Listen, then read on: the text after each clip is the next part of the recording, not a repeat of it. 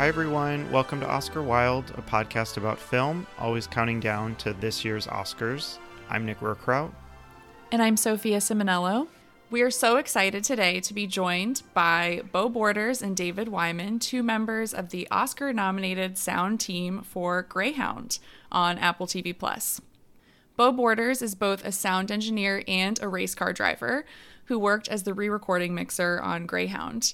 His film career began in the 90s at George Lucas's famed Skywalker Ranch. Since then, he has worked on many films, including Titanic, Armageddon, Pearl Harbor, and The Lord of the Rings The Return of the King. Additionally, he was nominated for an Oscar for Best Sound Mixing in 2014 for Lone Survivor. And David Wyman worked as the sound mixer on Greyhound. His interest in sound began at the young age of 14 when he first visited a recording studio in London. Prior to becoming a sound mixer, he worked as a boom operator on commercials, documentaries, and short films. His first role as a sound mixer came in 2002 with The Haunted Mansion. Since then, David has worked on films like 22 Jump Street, The Big Short, which he also was featured in as an actor, The Hate You Give, and Underwater. Additionally, he earned a BAFTA nomination for Best Sound in 2017 for his work on Deepwater Horizon. Thank you so much for joining us today. We're so excited to talk to you about Greyhound and this award season. So, congratulations on all of your nominations at the Oscars, BAFTAs, Cinema Audio Society. How did you react when you heard that you received a nomination for Best Sound? I I would say that I was probably more shocked than I am right now to find out that David Wyman was an actor in The Big Short. I had no idea. I knew that would come up. ah, the internet. Yeah. Does it haunt you to this day? Um, no, but there are several crew members that will come up to me and repeat back the, you know, the one line that I had that, that I gave to Brad Pitt, and it, it just becomes it just becomes a standing joke. I love that. So, oh, all right, so we get back to the question. oh yeah, I forgot there was a question. This was uh, just an absolutely wonderful surprise it's kind of a cool way that you guys are interviewing David and I because he's the first person on the set as far as sound goes, as he's on set recording the actors. And I'm essentially the last person as the re recording mixer where I take all the final ingredients and uh, make that thing that you hear in the theaters. Um, so it's kind of fun. Like our stories couldn't be more different. We never, we don't cross paths in our workflow. David is there as they're filming. I didn't start the film until almost a year after they stopped filming. So um, it was quite a long process, and it's kind of it's been really fun to get to know David and get to hear all the crazy tricks and things that he did uh, to to get um, uh, Greyhound recorded, you know, authentically. And it's been a fun ride. It's been a um, an amazing, wonderful thing that uh, BAFTA recognized us, and and then the Academy followed suit. It's been great. I was very humbled to uh, to hear that we'd been Oscar nominated. That was you know, that is absolutely the pinnacle of, of the awards season. And consequently, you know, it's, it's, a, it's a great honor. It, no less an honor to be nominated by our peers at the Cinema Audio Society and also BAFTAs. You know, I'm just thankful that Beau was the last person to touch the movie and managed to tie up all the. Beau got us that Oscar nomination. No, I mean, it, no, it's a good team. No, it's it a team. I, am just, I, am being uh, appropriately sarcastic. But no, the nomination and the, the immense the immense amount of hard work that we put into this movie, it, it's really been a, a, blessing to be nominated to be able to tell a story because so often you know many movies get made and people work exceptionally hard on them and they and and you know and they're very difficult to do and, and they come out with an amazing product but yet if they're not in the final if they're not in the final run then the, the movie may stand the test of time, but, but the actual explanation of how it was done really never gets told.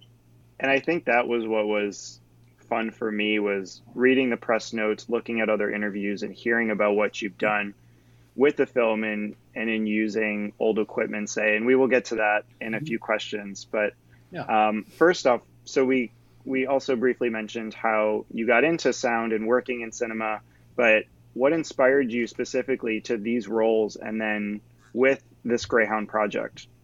Uh, well, you know, I started my career on the sound editing side, so kind of the uh, gathering and creation of sound effects.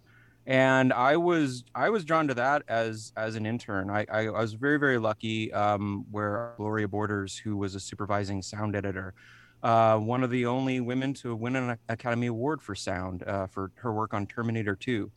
And when I was 18, I got this internship at Skywalker. I've I had never been to California. I'd never been on a movie set. I was not around films at all. I grew up in a race car garage in New Jersey, working on my dad's race cars and but i was i was uh, i was a musician and i was into technology and so I, I i it was a good fit and i was really only supposed to do a two month long summer internship and i didn't really have a concept of where i was or what i was doing and they gave me uh, they they very apologetically gave me what they called grunt work which was to take these giant three ring binders of notes and make a database out of them and i started with terminator 2 the movie and I started typing in basically all these sound ingredients for what all the sounds were made up of. And I started to get the concept that what you hear isn't always the actual thing. Uh, that you know it's not literal and it's it's easy to think of that when you think of in terms of like dinosaurs and things that we don't have sound recordings of but even the most simple things you know were, were created out of something else so a light bulb started to go off and then i got to the part where I'm, I'm, I'm hoping that many of your viewers have seen Terminator 2 when I tell the story. Um, the bad guy Terminator in it, it's called the T1000, and he's made out of liquid metal, and he changes shapes and he morphs in the movie. And I got to, I, I'm typing away, and I got to the part of the sound of the T1000, and it was the sound of Alpo dog food sliding out of a can mixed with aerosol Cheez Whiz. And oh my, my brain exploded when I read that and went, "Oh, this is just the coolest job on the planet. I have to do this." Wow. Uh, so my two-month internship was supposed to come to a close, and I got some great advice from some great, some great mentors, and I just I stayed stayed for ten years, and uh, worked my way through the sound editorial ranks, and then eventually I just naturally started this workflow of not just thinking about the sound effects just really thinking more about the final product and how how sounds move around the room and how sounds bounce off of each other. And and that was that's kind of what a sound re-recording mixer does. We we take all of the ingredients and if you play all of them at once you end up with mud but if you really start carving through and looking for the story you can figure out which little piece of sound tells the story. And I, I just gravitated towards that. And I've been a re recording mixer ever since. Like a lot of people in the sound film industry, you know, we come from musical backgrounds because, you know, that's the most accessible idea of, of, of sound that, that a young kid can get. Um, I I started messing around with a with a reel to reel recorder probably when I was eleven or twelve, uh, my neighbor who I was playing playing in an awful band with. You know, we go around to his house and rehearse, and he had a reel to reel, and I just started messing around with it. You know, and then like like you said in my bio, by by the time I was about fourteen, I was actually quite competent. Um, as, as a, a, bass player, and I was also an orchestral musician. So I had this sort of interesting um, dichotomy of, of being a, a, rock musician at the same time being orchestrally trained, so I was my ears were very trained to listen to multiple sound sources at once, which you have to do in an orchestra. And then I found myself in a recording studio, and I was absolutely fascinated. You know, I looked at that that mixing board and see above. I looked at that mixing board, and you know, I was just I was in awe. I was like, look at all these look at all these knobs and dials and all of this stuff and all these lights and and this massive, you know, two inch, 24 track reel to reel. And so, you know, I, I work, I, I just offered my services and I, and I worked for free and I continued to uh, record, you know, with bands. I, I played a little session, did a little session work, and, you know, that kind of continued into my late teens. And, and then I got a job interning for a film company in Wardour Street in, in England. The employment situation in England was very poor at that time and you just basically did whatever you could. And this internship sort of PA role came up. So I went up and I had my interview, and they said, you know, we'll take you on for six months, and which they did. And uh, I spent a lot of time with uh, the editor, who was used to edit in the very old school way on on the old moviolas, and you know, just winding the film. and he would always charge me with rewinding the rewinding the stock, and then he allowed me to start splicing some of the audio together on 35 millimeter magnetic tape.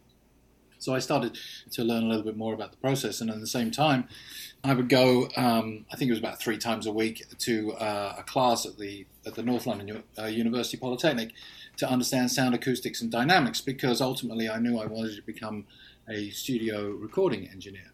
Well, that was the ultimate goal until one day the director came up to me and he said, he, there was only three people in the office: the director, the producer, and the and the, and the uh, office manager. And the director came up to me and says, "You know about sound, right?" I said, "Well, yeah, yeah, I, I do know a little bit." He says, "Good, learn how this works." And he gave me a Margaret machine, a boom pole, and a timecode slate. He said, "You're coming to Norway tomorrow. Our sound mixer has just gone under with appendicitis, and we need somebody right now." So off I went to Norway and we did a documentary on the British Army training for Siberian conditions, which is a myriad of stories all in itself. But that was really my first foray, and then I. Uh, I, I, left the company, but I continued to go back to them and work. Uh, I think I did three or four little, small little projects after that as just an independent contractor. I moved to Los Angeles uh, several years later after having had a, a 12 year career in finance. Um, and then went back to, and got totally burned out and went back to my passion, which was sound. And you know, the, the rest you know is just it, it's just a move slowly up through the chain and, and getting my chops and and understanding you know what needs to be done. I think that the the time I spent in the corporate world, you know, with a suit and tie on, with dealing with all these millions and millions of dollars, really helped to educate me in, in, how best to deal when you when you're talking to people who are above the line, when you're dealing with producers, when you have to, you know, tell truth to power, if you will. I think that re- that really helped me not to be, uh, you know, not to be nervous or afraid, and, and and ultimately it just helps you concentrate on your job, which is what you're there to do. I'm sorry, my dogs are going crazy. it's okay. Um, as far as Greyhound's concerned, Greyhound was shot in Baton Rouge, and I positioned myself in New Orleans in about 2011, 2012, because in Los Angeles, that just there's such a huge stable of phenomenal mixers in, in Los Angeles, but there wasn't much work for movies. A lot of stuff had gone to Canada, and a lot of stuff was going, you know, to the other states that had great tax incentives for production. So I decided to move so that I could maybe be a slightly bigger fish in a, in a smaller pond. And so, having worked on the movies, some of the movies you named, uh, I was just fortunate enough to get a call to work on Greyhound, and you know, and I heard it was a Tom Hanks uh, script, and Tom Hanks was in it, and you know, I mean, you just you, you don't say no to that. So I, I wasn't really fully prepared to. I didn't really understand what I was getting myself into, but it shortly became clear. Thank you so much. I feel like now I want to know so much information about like Terminator 2 and documentary you worked on. So, uh, going to Greyhound again, I think our listeners have probably heard of how sound works in movies, and you've both already touched on this. And I think you've done a really great job kind of describing how your roles differ. But if you could um, talk about how you collaborate as a team, because Best Sound is a team award. So if you could just talk about um, that, how you collaborated on this film specifically. I, am going to start as I'm the first one that presses record. Well, I mean, I think I think it, it makes it makes sense as far as the collaboration is concerned, it's an interesting dynamic because invariably I will not talk to the post production people while we're in production unless there is a specific request that may come from editorial for some wild lines, or maybe some some background uh, some background uh, effects they would like. Like for instance, you know, I've had requests to go out and record the streetcars of of New Orleans because they're featured in, in, in, a piece and they, they wanted something clean and they wanted it to be genuine. Um, you know, I've done, I've set microphones up overnight in, in a wooded area because we were shooting there and they wanted the night sounds to accompany the, some of the night work we've done and so on and so forth. But that really, it's a, it's a very limited liaison that we have between the two departments. But what is interesting is at all times that I'm recording and I'm setting up what tracks I'm going to record, how I'm going to record them, and how the metadata is going to be laid out, and, and just how the tracks are going to be laid out. I'm thinking, is somebody in post going to be able to understand what it is that I'm doing? Because ultimately, that's the ultimate goal. I mean, you've got to get the, the tracks cleanly recorded, you have to get the content. But the content is is no good if it's so mismanaged in the recording process or it's or it's not delineated enough so that the post guys can go in there and actually do something with it or want to do something with it. Because there's many occasions where if it's if it's not clear they'll be like ah, forget that. I'm just going to go to the library and get my own shit and and so that's the way i feel i collaborate with post whether i'm whether it's a conversation on person to person or whether it's the conversation of here comes some product that i've recorded. I hope that it, it meets the requirements and i hope you understand the way that i did it. Then once they're done shooting and the editing process begins and the visual effects process begins that's that's when our sound editorial team comes on and we have uh, uh, we had dave mcmoyler who's uh, specializes just in taking mr david wyman's tracks and laying them out in an organized way uh, so that they'll flow from scene to scene. You know there'll be multiple takes. We do a lot of things where um, if they've shot five different versions of a scene. Maybe the audio is from the second version, but the visuals from the fifth version. So, you know, there's a lot of mixing and matching that goes on. So it's a big just just laying out the production dialogue is a huge puzzle piece. And in in Greyhound, it was much more complicated because um, um, David had this great idea of recording all of the communications using period correct equipment, which he'll get into in a, in a little bit. So that's just the dialogue team. Then then there's re-recorded dialogue because maybe there were new ideas later, the script changed later, or an editorial. Um, they're going to decide to lose a scene and and and you know go off script a little bit. So you need a different line of dialogue to just make that make sense. So you know that's another layer of audio. Then now that ADR has to sound like it was recorded on that ship in Baton Rouge.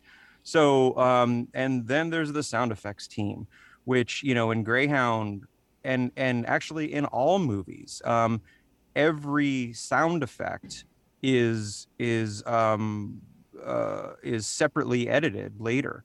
Um, you know, you David needs to isolate the dialogue of our actors and try not to hear the things like the birds and the buzzing of the lights and the the whirring of the generators on sets and the fans you know he's trying to figure out how to isolate that actor's dialogue.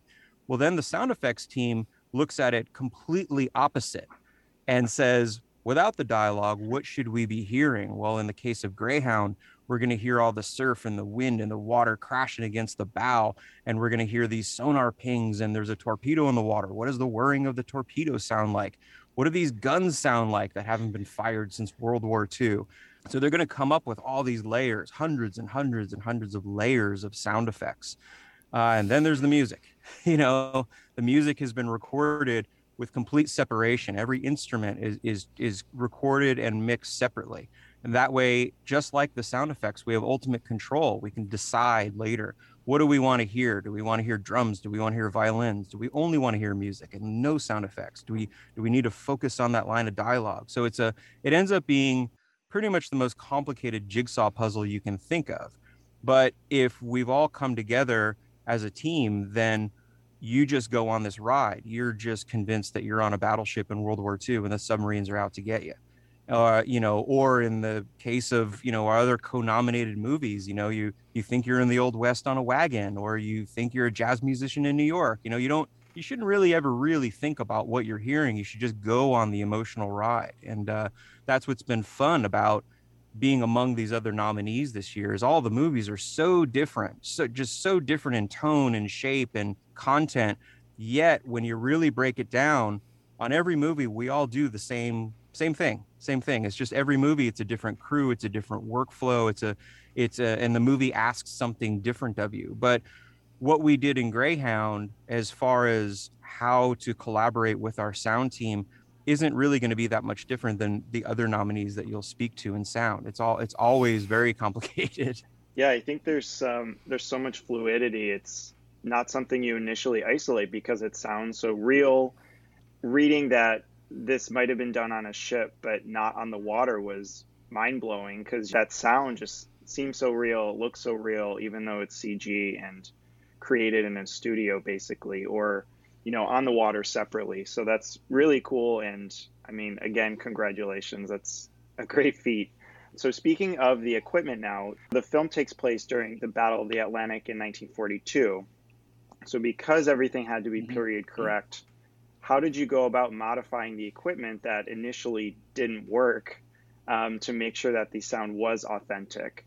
And did you feel that this authenticity from this equipment gave you a better sound than something you could digitally remaster or mix later on? I, think it's important to it's important to understand why we undertook this journey. So everything had to be period correct because that was the director's vision. He didn't want anything that wasn't period correct in the movie.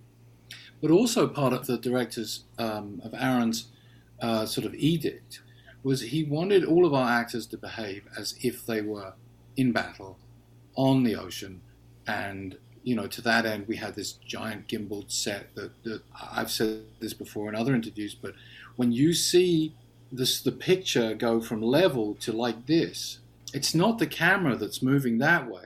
It's the set that's moving. So you know we had this we had this incredible gimbal that, that actually it was all computerized and they could mimic different sea states that they'd programmed into it. I mean, so much to the point that people did get seasick on, on the gimbal. You know, crew members got seasick, some of the actors felt very queasy. And as over time, uh, people got used to it. But the first couple of days was kind of interesting. So we had this sort of edict. So they, they have to be in battle, they have to feel like they're in battle, and they have to do everything that they would have done if they were in battle. So we went. I went to the USS Kidd to understand what does that actually mean, and the actors went to the USS Kidd, which is the floating museum in uh, Baton Rouge. It's an identical Fletcher class um, destroyer to the one that's in the story, the USS Keeling. Uh, and they spent a week there um, with Captain Dale Dye, who is world renowned as a Marine coordinator and military advisor for, for movies he uh, and he drummed into them everything that they had to do, how they would answer, how they would behave, where they're supposed to go, what their stations were when when a certain order was was called, whether they were permitted to walk in to the pilot house or not, whether they were dismissed or not, and this whole, you know, and then who, how do they communicate with the rest of the with the rest of the ship, and that then landed on me to make that communication portal a reality. And uh, in the USS Kidd, everything was, you know, like I've said, it's, it's, it was like a telephone exchange. You press a button or you pick up a phone, it's directly wired to the person that you want to talk to at the other end. And obviously, none of the equipment we had worked in that manner or was even intended to work in that manner. It was just supposed to be set dressing so that it looked period correct. But the director wanted every actor to be on set at all times, whether they were being shot that day or not.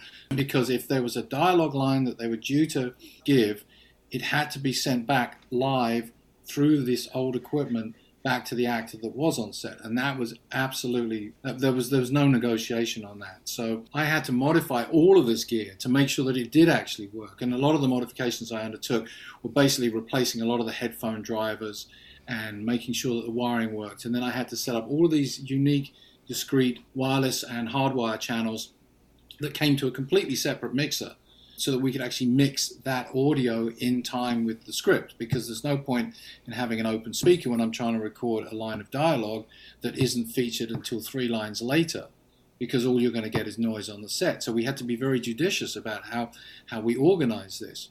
And then some of the last modifications I did is I put microphones in in the guys that wear the helmets, the talkers, you know, that, that run in and out of the ship, put microphones in their in their equipment so I could actually record it.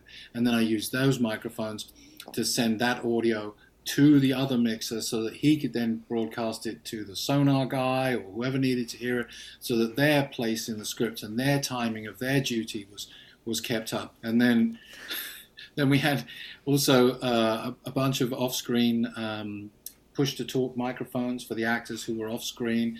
They came through speakers, they came through phones, they came through the earpieces.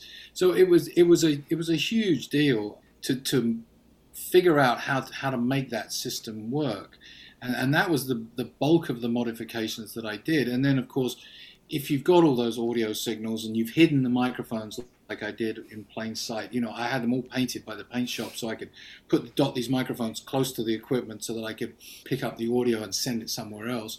If you've done all of that work, well, why not record it? you know, so that's what we did. Well, I, I made sure that I had a feedback from from the mixer that was doing all of the, all of the sends and returns, and so I loop I looped that into my recording station and added that to all of the other dialogue that you know that I was tasked to record. Wow, that is so interesting to learn about because when you're watching a film like this, I think like I notice the sound. I think it sounds great but don't think about all of those little details of how it all came together and how it's period correct. I want to know too just about the water sounds, like how you weren't filming out like on open water. So how did you capture those sounds and were they difficult to mix? You know, a lot of those came from uh, existing recordings. Uh, I've heard stories about my co-mixer Mike Minkler hanging off the side of a boat trying to record appropriate water. You know, and th- that falls into the category of a sound that it, it doesn't have to right. be period correct. Mm-hmm. Water is water. It's the, the the sound quality has never changed. So it's just about looking at the movie and deciding, well, what what kind of water do you need? And we we take our emotional cues from the story so if you think about it, you know, you you can cut to a shot of the ship and you can just hear the water kind of chopping along and maybe in the story, you know, the ship is just is just moving forward. There's nothing crazy happening just yet. But then all of a sudden there's a submarine chasing us and we're trying to figure out where they are. We're trying to position the ship exactly in a spot where the torpedo won't take us out. Well, then when you cut to the side of the ship and, and you and you hear the water, now it's crashing and booming and it's in the subwoofer and it's aggressive. Well, if you think about it, the water's not doing anything any different than it just was in the other shot. But emotionally in the story, we've ratcheted up the tension. We've we've tried to, to kick in the adrenaline a little bit. So in that specific case, we did it with water. We used a little subliminal trick that you, you know you're not really going to notice. But if you really think in reality, water crashing against the ship is going to sound the same no matter what your perspective. But if you use it as a little fun storytelling tool, then you, you can you can just add to the tension. I love that. And I definitely felt that tension throughout this film. And the sound was a huge part of that. So I think we're both curious too. What did you learn from this particular project that you hope to use in future projects? The things that I learned most of all about um, recording the production audio was that planning, a, a, lot of planning is is your friend. And, and sometimes you don't get that opportunity. Sometimes, you know, you, you just, a, your, a scene is just kind of thrust on the day and, and, and away you go. And, and then you rely on your crew to, to really help you navigate that as it happens. But having all of that pre planning and having all of that prep really helped me to um, have a much easier time during the filming of it than I think I would have done without it. And then that's one of those things that you, I really have to thank the producers, you know, for allowing me that time because it's all part of the budget. I'm supposed to be on the payroll from two days prior to production, and they and they push that, you know, they push that forward three weeks. Well, that, that's a that's a considerable investment that they've made, but I think I hopefully it paid off. So, you know, I think that also you know, with a lot of these very complicated movies, I think there's a beginning to be an understanding that there are certain departments who, who maybe, you know, such as the sound department, who maybe were not given an early entry into the project for budgetary reasons, but they're realizing that it saves them money in the end and also creates a more fluid project during the production to, to actually bring, you know, departments like mine on earlier on. I think a thing that I learned or, or maybe it's just more of a perspective shift is uh, greyhound was nominated in the, the first year that the two separate sound awards were combined into one it used to be sound editing and sound mixing um, it's been different variations of that in the past and um, it's been a it's been a really great unification of the crew because we are two members of a large crew. You know, I have a co-mixer, Mike Minkler, who's been mixing as long as I've been alive. You know, his son Chris Minkler worked on the movie as well with Richard Kidding, who was our mix tech. We have sound designers Ann Scibelli and John Title. We have Will Digby and you know Warren Shaw was their supervising sound editor. I mean, like the the list goes on and on. It's such a huge crew, and there used to just be a line divided right between us. And w- when it came time for recognition, the sound editors were over here and the sound mixers were over there. And because of the way we all work creatively and technically now, the lines have been blurred. So it's really nice that we can actually just celebrate all this together and rather than say i did this and you did this. Now we use the word we a lot more i notice and that's that's been a really great perspective shift and that's new this year and i think uh, you know what the academy has done to kind of unify us is has made people like you uh, a lot more aware of what we do. There's a lot less confusion in what we do now and that's that's been really great. That's awesome. So just to wrap up here we like to ask every guest something on the pod and it's to see what you're wild for right now. So it could be a book, it could be a movie, TV show, anything you could think of.